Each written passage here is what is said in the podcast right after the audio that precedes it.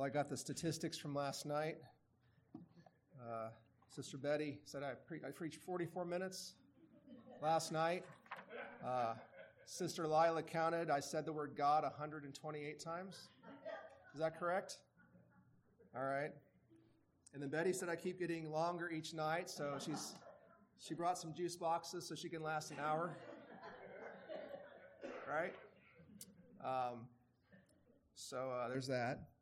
Um, in, in, in more seriousness, I spoke with uh, Brother Gary Smith, and we were talking about how we do revival and that we don't know how to do revival. We don't, we don't know how to, to go about and do these things. And we certainly have desires of things we want to see, things that we're praying for. I mean, I think things I think that are in line with the will of God, who wants all men to be saved and come to the knowledge of truth. We want God's church to be brought to a place where his people are on fire and engaged and, and serious about growth and sanctification and the Lord and his work and, and the gospel. And we want to see all those things happen, but how we get from point A to point B is something that truly is beyond us. And God keeps reminding us over and over, He's God. and, and He is, uh, his, it's, his work is above our pay grade. And so all we know to do is to try to be faithful.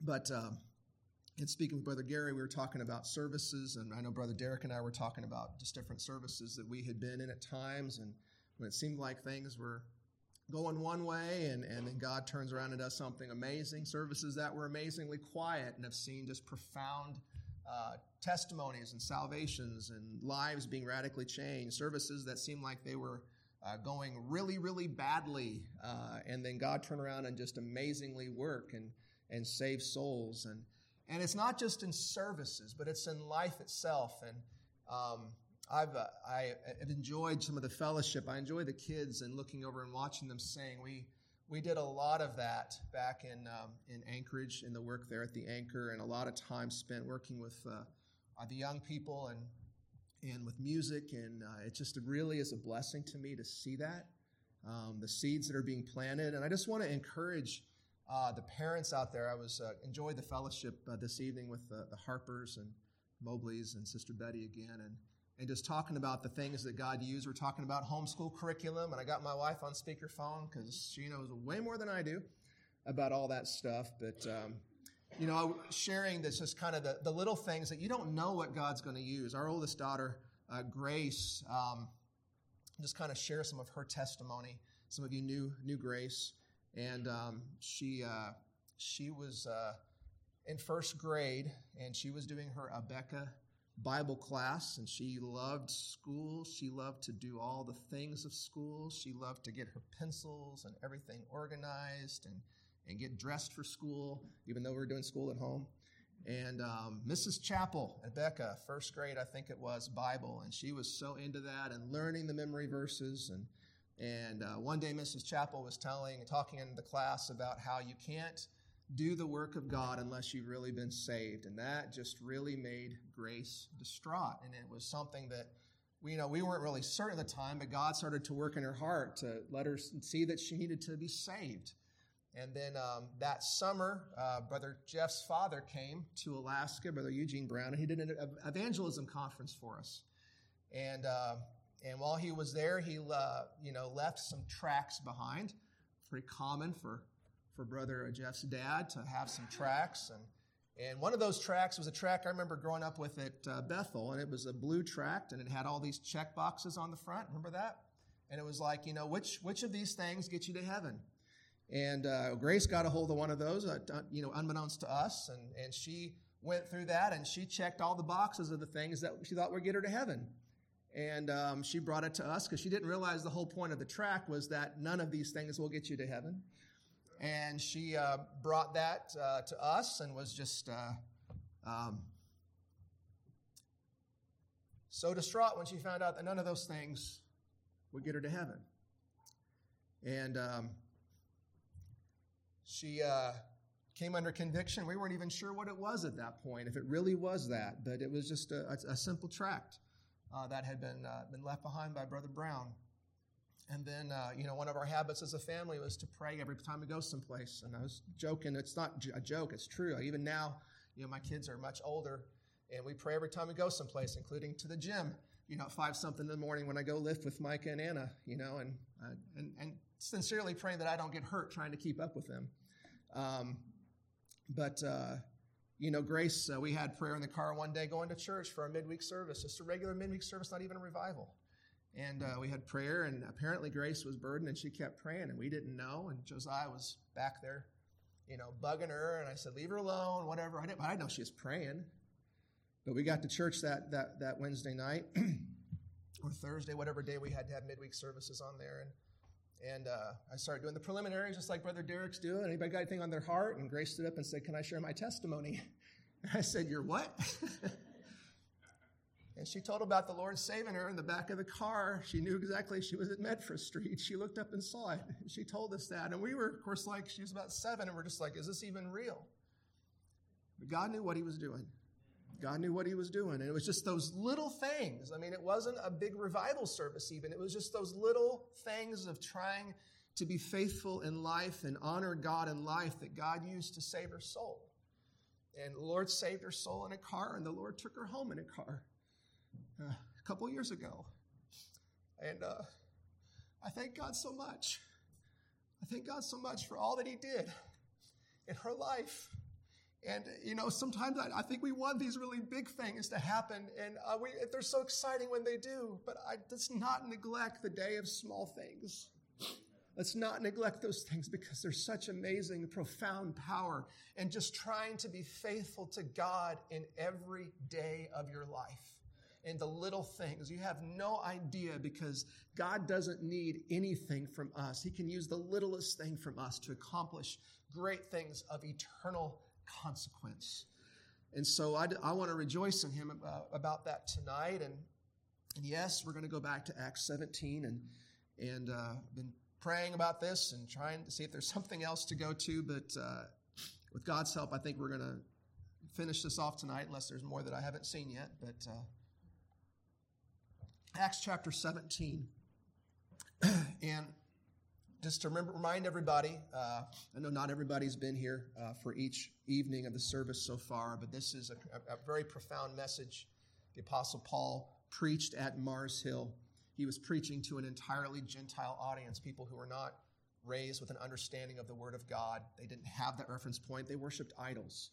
And we talked about how significant that is because that is the culture we live in more and more and more. People who don't have that reference point of Christianity as a background. And the, th- the ways that Paul speaks to these people and tries to connect to them and to bring the gospel, to bridge the gospel to these people, because God wants all men to be saved and come to the knowledge of the truth, whether they've been raised in church or not. He wants all people to be saved. And so we have to, to know as a people, and maybe that's part of the purpose of this week is for us to grow in our understanding of how to reach those in this world uh, who haven't yet really been reached with the gospel. Uh, there's a lot of connections between that day and our day. And Paul had this great opportunity to preach to these people. And I'm going to talk about the context of this a little bit more but I'm not going to read the whole sermon again, but there was an altar he had noticed among all the altars to all the different gods called the altar of an unknown God, a, God they didn't know about. And we talked about how it was kind of like an insurance policy for the city because in case there was a God they missed, you know, they wanted to make sure all the gods were happy. So if they had one to an unknown God, maybe this God wouldn't come and destroy their city or some bad thing happened to them. And so Paul used that that, that ignorant worship of this unknown God and declared to them the true and the living God and explained to them that this God is the creator, that this God is, is, is, cannot be comprehended. He's bigger than all things. He can't be contained in temples. He doesn't need the things that you try to bring to him, to offer to him. This God is, is so much larger. He's made us. He holds us together. He, moment by moment, the breath in our bodies God's given to us. In fact, not just our breath, not just our life, but everything in our life that we have God has allowed us to have. He's given these things to us, and that God has been moving the channels of human history through his hands. Even though we think we know what's going on, God has been moving the channels of human history to bring us to this point. He'd allowed people to ignorantly worship these idols because he was looking past, it says winked in the King James, but he was looking past all of these things to a time when he would be ready to confront this ignorance with the gospel of Jesus Christ. And in the fullness of time, Jesus came. He was born of that virgin and he came and he lived that perfect life. We talked about how he was tested in all points and he never sinned, even though he faced all of that. And he was that absolutely perfect sacrifice. And as that, that gospel was completed through the work of Jesus Christ, uh, it was now ready where Israel was like a beacon put up for the world to see. The Lord takes the gospel, gives it to his church, and says, You are the light of the world, and go out, like with search lamps. Take this gospel out. Confront the ignorance in this world with the truth so that all nations, peoples, tribes, and tongues can know Jesus. We've been aiming for this the entire time, and this is where he wants the gospel to go. And here Paul has the opportunity to preach in Athens, the capital city of Greece, among all these philosophers and learned people who were certainly the types of people that the Lord was trying to reach. And the text we want to focus on tonight are just verses 30 and 31, these last two verses of the sermon itself. And it says, In the times of this ignorance, of the idolatrous worship, God winked at, but now commandeth all men everywhere to repent. Because he hath appointed a day in the which he will judge the world in righteousness by that man whom he hath ordained, whereof he hath given assurance unto all men in that he hath raised him from the dead. That's the conclusion of the message. At that point, Paul was cut off. Now, what I want to what I want to point out as Paul ends this message on this note about the resurrection of the dead, everything had been leading up to this point. In fact, it's the reason he was preaching this message. And I say that because go back with me for a moment and let's start reading uh, about what happened here before this sermon. Verse 16, Paul was waiting for uh, the brethren. He was in Athens. And when he was in Athens, it says his spirit was stirred in him when he saw the city wholly given to idolatry. So Paul was waiting uh, for Timothy and Silas, who were behind in uh, Thessalonica. He was waiting for them. They hadn't come yet, so he was supposed to go there and stay there and probably be good. But he gets there and he's so burdened by everything he's seen, he has to start telling people about Jesus. I mean, he just sees this whole place completely given over to idolatry, and he just sees has this burden to start speaking about Jesus. So he says in verse 17, he disputed, therefore disputed he in the synagogue with the Jews. So he did what he always did, which was go first to the Jews. And with the devout person, so those were Gentiles who believed in the God of the Bible. So those were the devout persons. So he was talking to the Jews and he was talking to the Gentiles that believed in God, probably went to synagogue, and then also in the market daily with them that met with him. And so he would go into the open market, which is beyond just the Jewish people, beyond just the Gentiles who believed in the Old Testament God. He went and just started talking openly to everybody. It's like basically going outside Walmart and talking. You're going to eventually run into everybody. Then certain philosophers of the Epicureans and the Stoics, so these were the Gentiles, they encountered him in the marketplace, no doubt, and they said, What will this babbler say? Others, um, some said, He seems to be a setter forth of strange gods because he preached unto them Jesus and the resurrection. So Paul was already out there talking about the resurrection. And when they heard this, they were like, We've never heard anybody talk about something like this before. And they then took him and brought him into the Areopagus, saying, May we know what this new doctrine is that you speak of, for thou bringest certain strange things to our ears. We would therefore know, know therefore what these things mean. For all the Athenians and strangers which were there spent their time in nothing else but either to tell or to hear some new thing. Then Paul stood in the midst of Mars Hill and said, that's the context for this sermon. And so when Paul brings this sermon to a head, to the close of what he gets to say, he's bringing it to the resurrection. This was the whole reason he was there in the first place because Paul had been talking about the resurrection of Jesus Christ. And all the groundwork that Paul has been laying is about trying to bring them to a place where they can understand the significance of the resurrection of Jesus Christ. And what we find in this message is that Paul connects the resurrection of Jesus with what? The command to repent, the fact that there is a day of judgment and that Jesus Christ is the judge. That is the connection Paul makes with the resurrection. And, and that's what I've, I've been spending today just kind of praying and, and reading and, and studying, trying to understand why, why is, is this such a, why is this connection made here? And I felt like the Lord was having to kind of change the way I looked at some things a little bit, which was good. And I, and I needed this. And, and I want to try to share these thoughts that are on my heart. But, but the first thing I want us to see here and kind of go back to where we were last time we saw that God has commanded every man, all men everywhere to repent. That's the command for you tonight. If you don't know Christ, the command to you is to repent. You're lost, you need to know Jesus. And that command is going to stay the same until you get saved or until you die and go to hell. That is the command for you. That is the command. That's the message you need to hear. I'm here to tell you no new thing because God's word to you has not changed since last night. You need to turn from your sin. You need to turn to Jesus Christ. Why repent? Why repent? Paul gives us the reason. Verse 31 because. You need to repent now. Why? Because He, God, has appointed a day in the which He will judge the world in righteousness.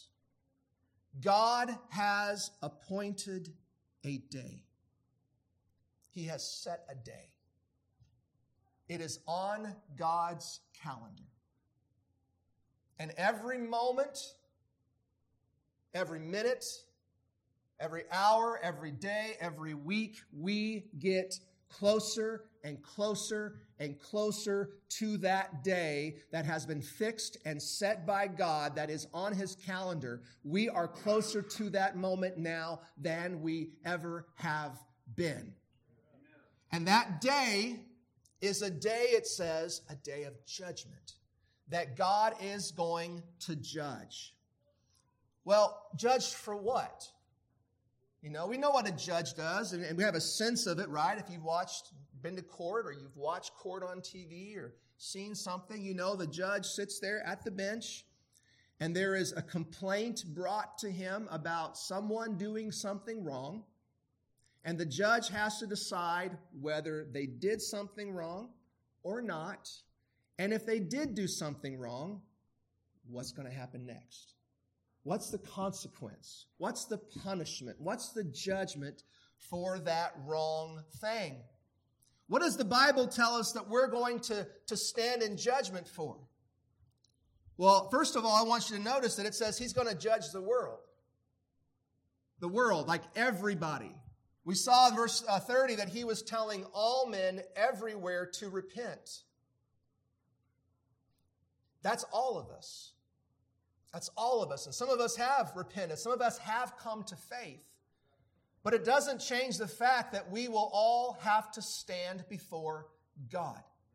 And I want us to keep that in mind tonight. This passage is emphasizing that every single person in this room tonight is going to have to stand before God. And God is going to act as judge. Jesus is. We'll talk more about that in a second. Well, what is, what is he going to judge? Jesus said, I say unto you in Matthew 12 36, every idle or careless word that men shall speak, they shall give account thereof in the day of judgment.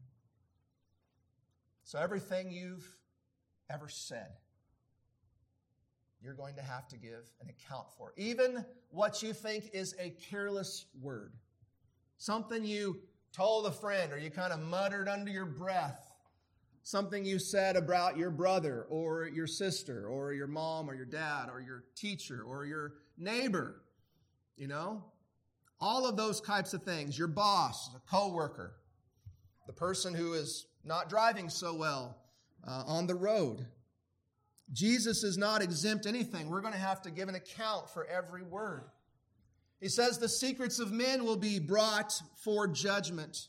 Romans 2:16 Paul says in the day when God shall judge the secrets of men by Jesus Christ according to my gospel. Things that you think and you hope that nobody else knows about in your life. are going to be brought up and broadcast and made clear like they were on the news, like they were going viral, right, on social media. It's going to be put out there, it's going to be brought up, it's going to be made clear. Everything hidden will be brought to light and exposed, and God will be judging that. God's going to judge our works. 1 Corinthians 3:13 says every man's work will be made manifest. For the day shall declare it. What does that mean the day shall declare it? It says because it'll be revealed by fire. And the fire shall try or test every man's work of what sort it is. The fire of God's judgment, the day of judgment, is going to have a way of going through the things of our life, the works of our life, and testing those works, those things. And only those things that have been made and done with and through Christ, through the power of God, through His help, are going to endure.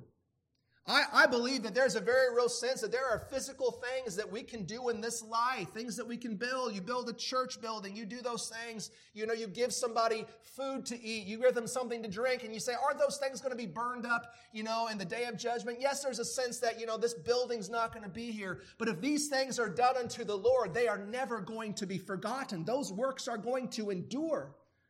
But there are many, many, many things that you can invest your life and your talents, your energies into. And if they're not of the Lord, for the Lord, through the Lord, they're going to burn up, even if they're things that seem really good. You know, you could become the best pianist in the world. You could be the most beautiful you know, singer in the world, and you could make um, you know records, CDs, and put stuff online, and you could sell millions and billions of, co- of, of, copies of it. You could be bigger than Taylor Swift and, and be so impressive in all these different ways. But if it's not been of God, through God, it's all going to become absolutely nothing. It'll be a life completely wasted because it will all be gone. And you can poured countless hours and tears and blood and sweat and all these things into accomplishments, and it will just disappear as if nothing.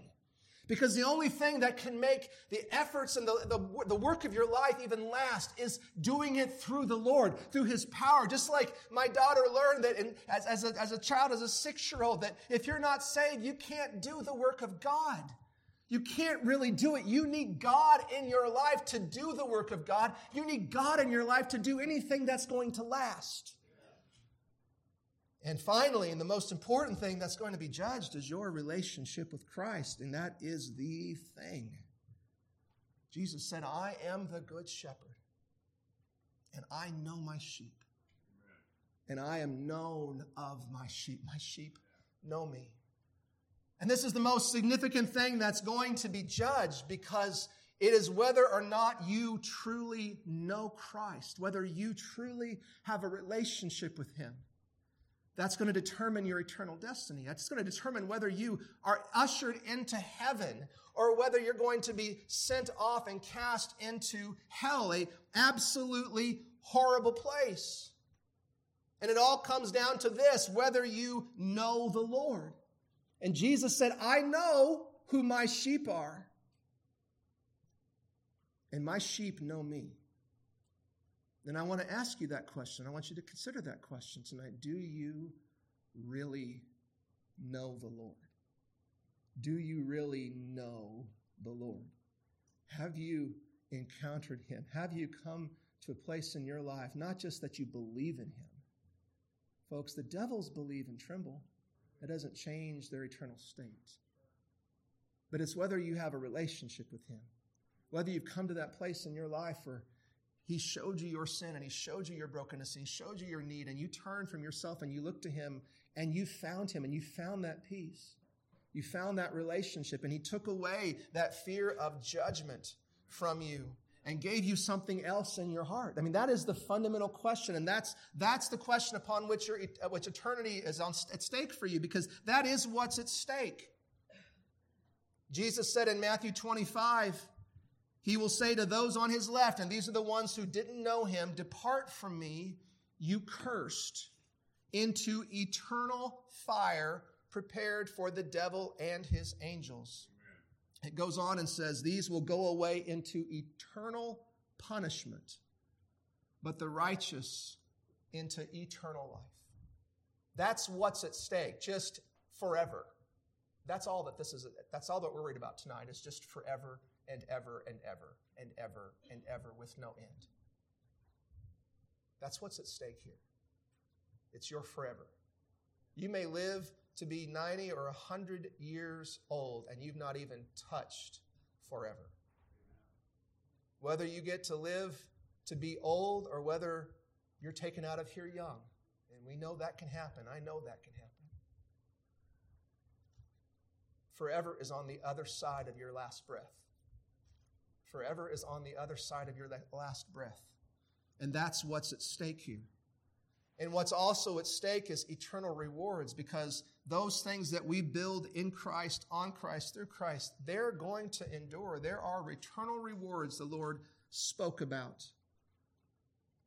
And there's blessings that we can enjoy forever in heaven. That's what's at stake. So, when is this day? It's on the Lord's calendar. He has established a day. Even back in the Old Testament, it says the Lord has a day reserved for judgment. When is it? No man knows. Jesus said, even he, while on earth, did not know. The angels in heaven don't know that day, only the Father. We were given a marker. Jesus did say in Matthew 24, the gospel of the kingdom shall be preached in all the world for a witness unto all nations, and then shall the end come. We're given a kind of a marker or indicator that the Lord is going to take this word and he's going to get it out to all the nations. And then the end will come. The word nations in the Greek is ethnos, ethnicities, people groups. Well, how do you define people groups? I don't know. Maybe, maybe it's clear here someplace. I've not figured it out yet how you define people groups according to the Lord. And even if I could define people groups, that doesn't mean that I can really track where it has and hasn't been. I know there are folks that try to do that and they, they've estimated where the gospel's gone and where it hasn't gone, but something that really stuck with me, Brother Kent Welch, as he's gone to Pakistan and Brother Jeff Elliott, and they've gone to that place and they've, they've, they've been taking the, you know, there are people there who are saved and, and they're trying to, to help them and grow them and trying to further that work there. Brother Kent made the statement. He said, look, the gospel came to the area of Pakistan before it ever came here to the United States. Historically, way back in the day, it was there before it was ever here. You see, I don't know how God accounts for these things. I don't know what that's what's that looks like. I know that today the word has traveled all over this world and it's constantly reaching new places. And however God does this, it's only that God that knows. But when God says, "I've reached all the people I'm going to reach," that's it. And the day is here. And I can't tell you when that is, but I know that that day is closer right now than it ever, ever has been. You ever dreaded a date on the calendar? I know as a young person, I dreaded revival. I knew when it was, and I knew I was lost, and I knew I was going to spend that week feeling uncomfortable, and I knew that I didn't like people talking to me about it. I knew I wanted to ignore it. I knew I couldn't wait till it was over because I just dreaded feeling like that. And the fact is that that sin hung on me every single day. But it was in the presence of God's people, in the presence of the preaching of God's word, and all of that, that God was making it really clear to me. And I didn't like that. Sometimes I've dreaded going to the dentist, and it seems like as you get closer to that day, isn't it interesting? Like you can look forward to summer break and that day can't ever seem to get here, but when it comes to something you're dreading, oh my goodness, time just flies. And I tell you, when it comes to the end, and it comes to the end of your life, or it comes to that last day, whichever comes first, I don't know what it's going to be. You'll look back and you will say, What a wasted life. How much time have I wasted? How this has flown. I know Sister Betty's about to be 90 years old. And I bet she can look back and say, wow, it's gone fast in a lot of ways. It's gone really fast in a lot of ways. So judgment is coming. The apostle Paul is saying this judgment is for all men. You see, they were setting up this altar thinking it was an insurance po- policy for the city. And, and Paul was saying, you have not gained insurance from anything because what I want to tell you is that this God who you worship ignorantly is going to hold all men everywhere accountable. We will all have to go before God who is going to judge us all. And not only does he speak about this judgment, but he points out here in this verse 31, he says he has set a day in which he's going to judge the world in righteousness, meaning in righteous principles. What he's going to do, the way he's going to judge is going to be perfect, exactly right. It's going to be fair. It's going to be clear. I know we can sit here and say, oh, it's not fair for God to send this person to hell or that person to hell. My friend, on that day, when you are in the presence of the Lord, it's going to be very clear that he is nothing but fair. It will be very, very clear when you stand in any sense of the holiness of God and you shrink away, recognizing you aren't worthy to be in that place. That God's saying, you can't come in, you are sent to hell. There will be a very real sense that you're not prepared, ready, right to be in that other place. Now, you're not going to want to go to hell, and you're probably not going to like that. But I tell you, you're going to understand in some sense that He is fair, He is just, because He's going to judge righteously. But he points out, Paul points out that he's going to judge by that man whom he hath ordained. And he's speaking of Jesus. What Paul is saying is that the Father, God the Father, this God that is unknown to you, has committed the role and the office of judge to his Son. And Jesus is the one who will stand as judge. And this is something that, that was a little bit different that I, I never really had thought about this very much because as I often have, have uh, preached or taught through this type of, this type of topic, I've often used the illustration of Jesus being like the lawyer. Because the passage, the Bible, First John speaks about how we have an advocate with the Father. Oh, he's speaking to Christians right there. He's speaking to Christians for us who know the Lord Jesus Christ as our advocate. But there is a sense, and here the real courtroom scene of standing before the Lord is standing before Jesus Christ, who is the judge. He is the one, the one who died for your sins, the one who knows your sin, who carried it on his shoulders. He is the one you will have to stand and look into his eyes as he pronounces judgment upon you. The scriptures tell us in Zechariah, and it's quoted in John's gospel, you will look upon him whom you have pierced.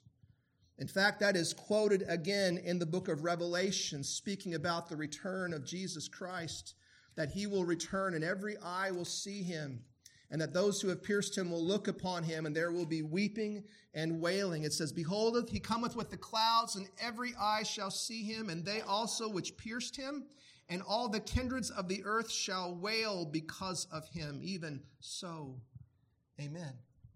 Every eye seeing him. And you will meet Jesus someday. But if that is truly the first time you meet him, you will meet him as your judge as the one who will stand there and look into your soul and see either, either say either yes i know this one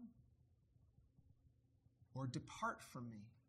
I never knew you. See jesus is the one who said that in matthew chapter 7 and he knows what's going to be said because it's going to be coming out of his mouth.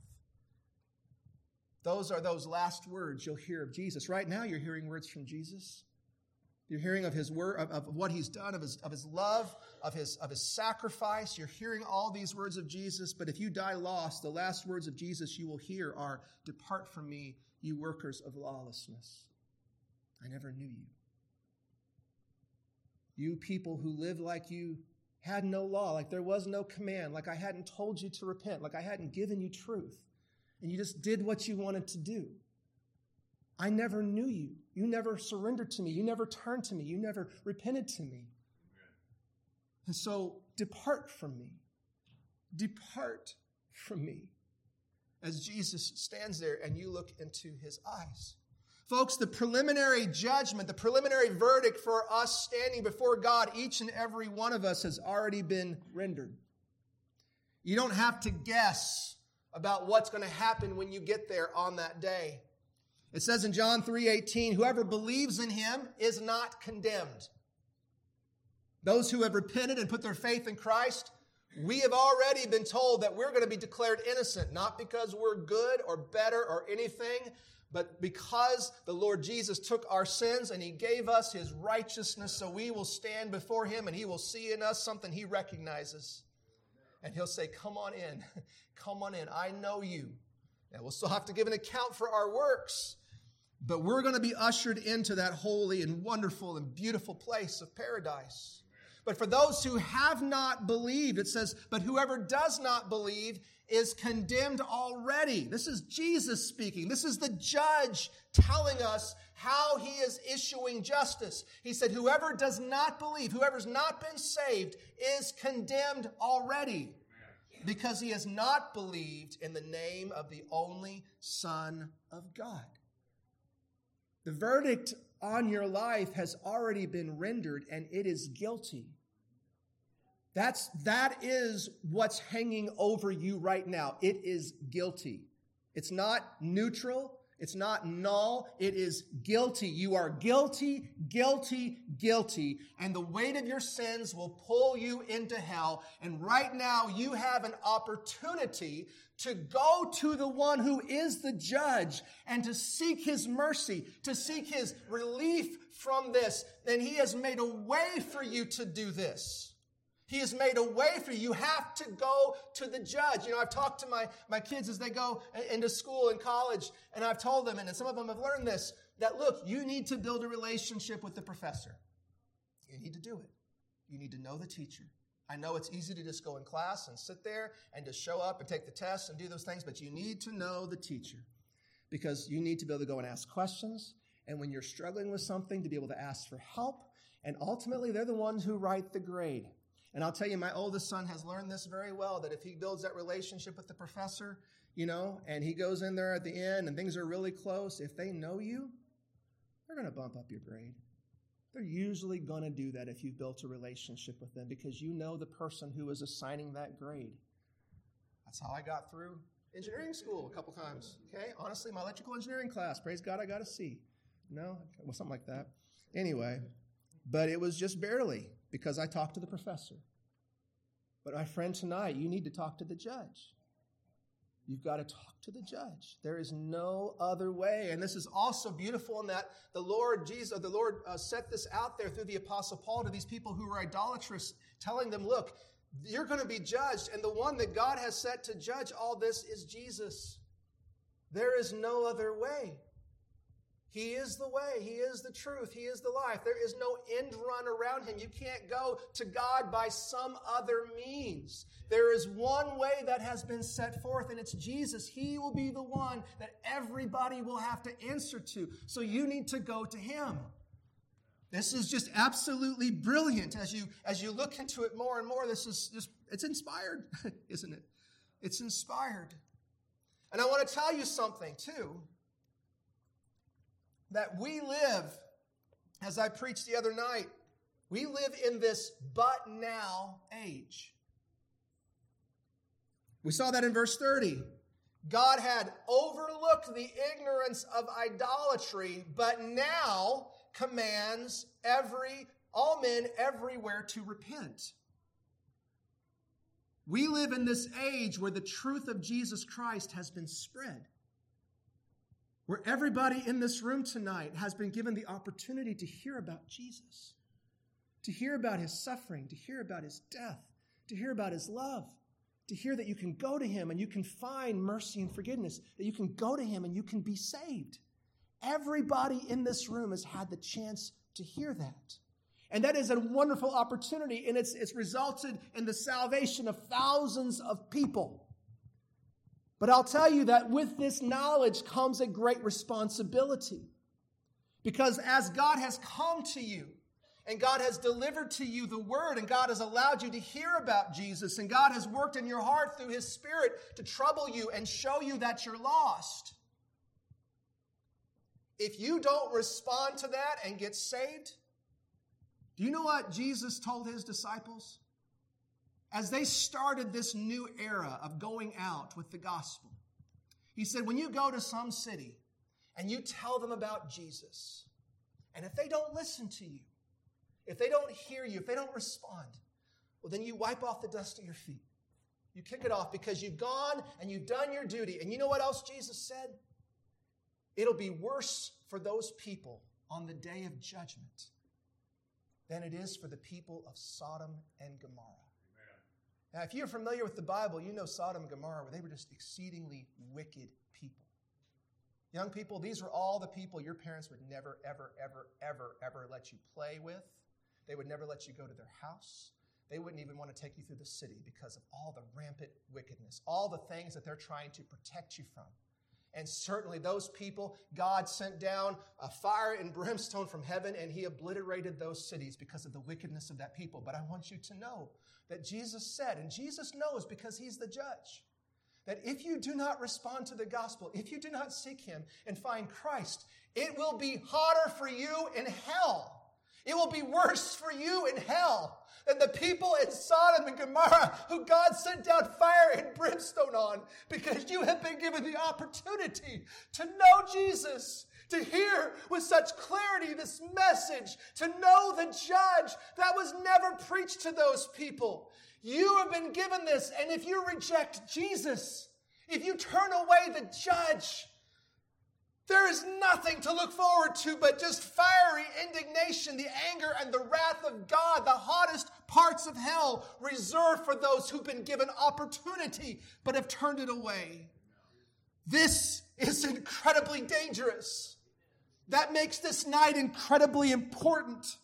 That makes this opportunity so precious if God is dealing with your heart, if God is showing you that you don't know Jesus and that you need to be saved, you have this opportunity, this window before that day, before you die, whatever comes first, to be saved. Because if you don't, I cannot even begin to scribe to you. I can't be loud enough, passionate enough, cry enough tears to try to convince to you, to show you how horrible that would be for you forever and ever and ever. The message is repent because God has appointed a day in which he will judge the world in righteousness by Jesus Christ. And it says here at the end that he has given assurance unto all men and that he has raised him from the dead. I know it is a temptation, and Satan will try to work and say, no, this is real.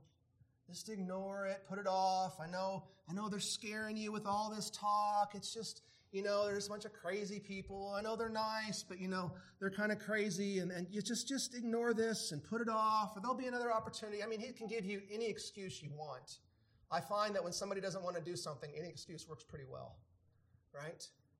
And so, if right now you're not responding to the Lord, whatever excuse you're using, even if you are waiting because I'm preaching right now, whatever your excuse is, it's not a good excuse. You need to talk to God about it. But what the Lord is wanting to impress upon us is look, I've proven, I've proven that this is real when I raised Jesus from the dead.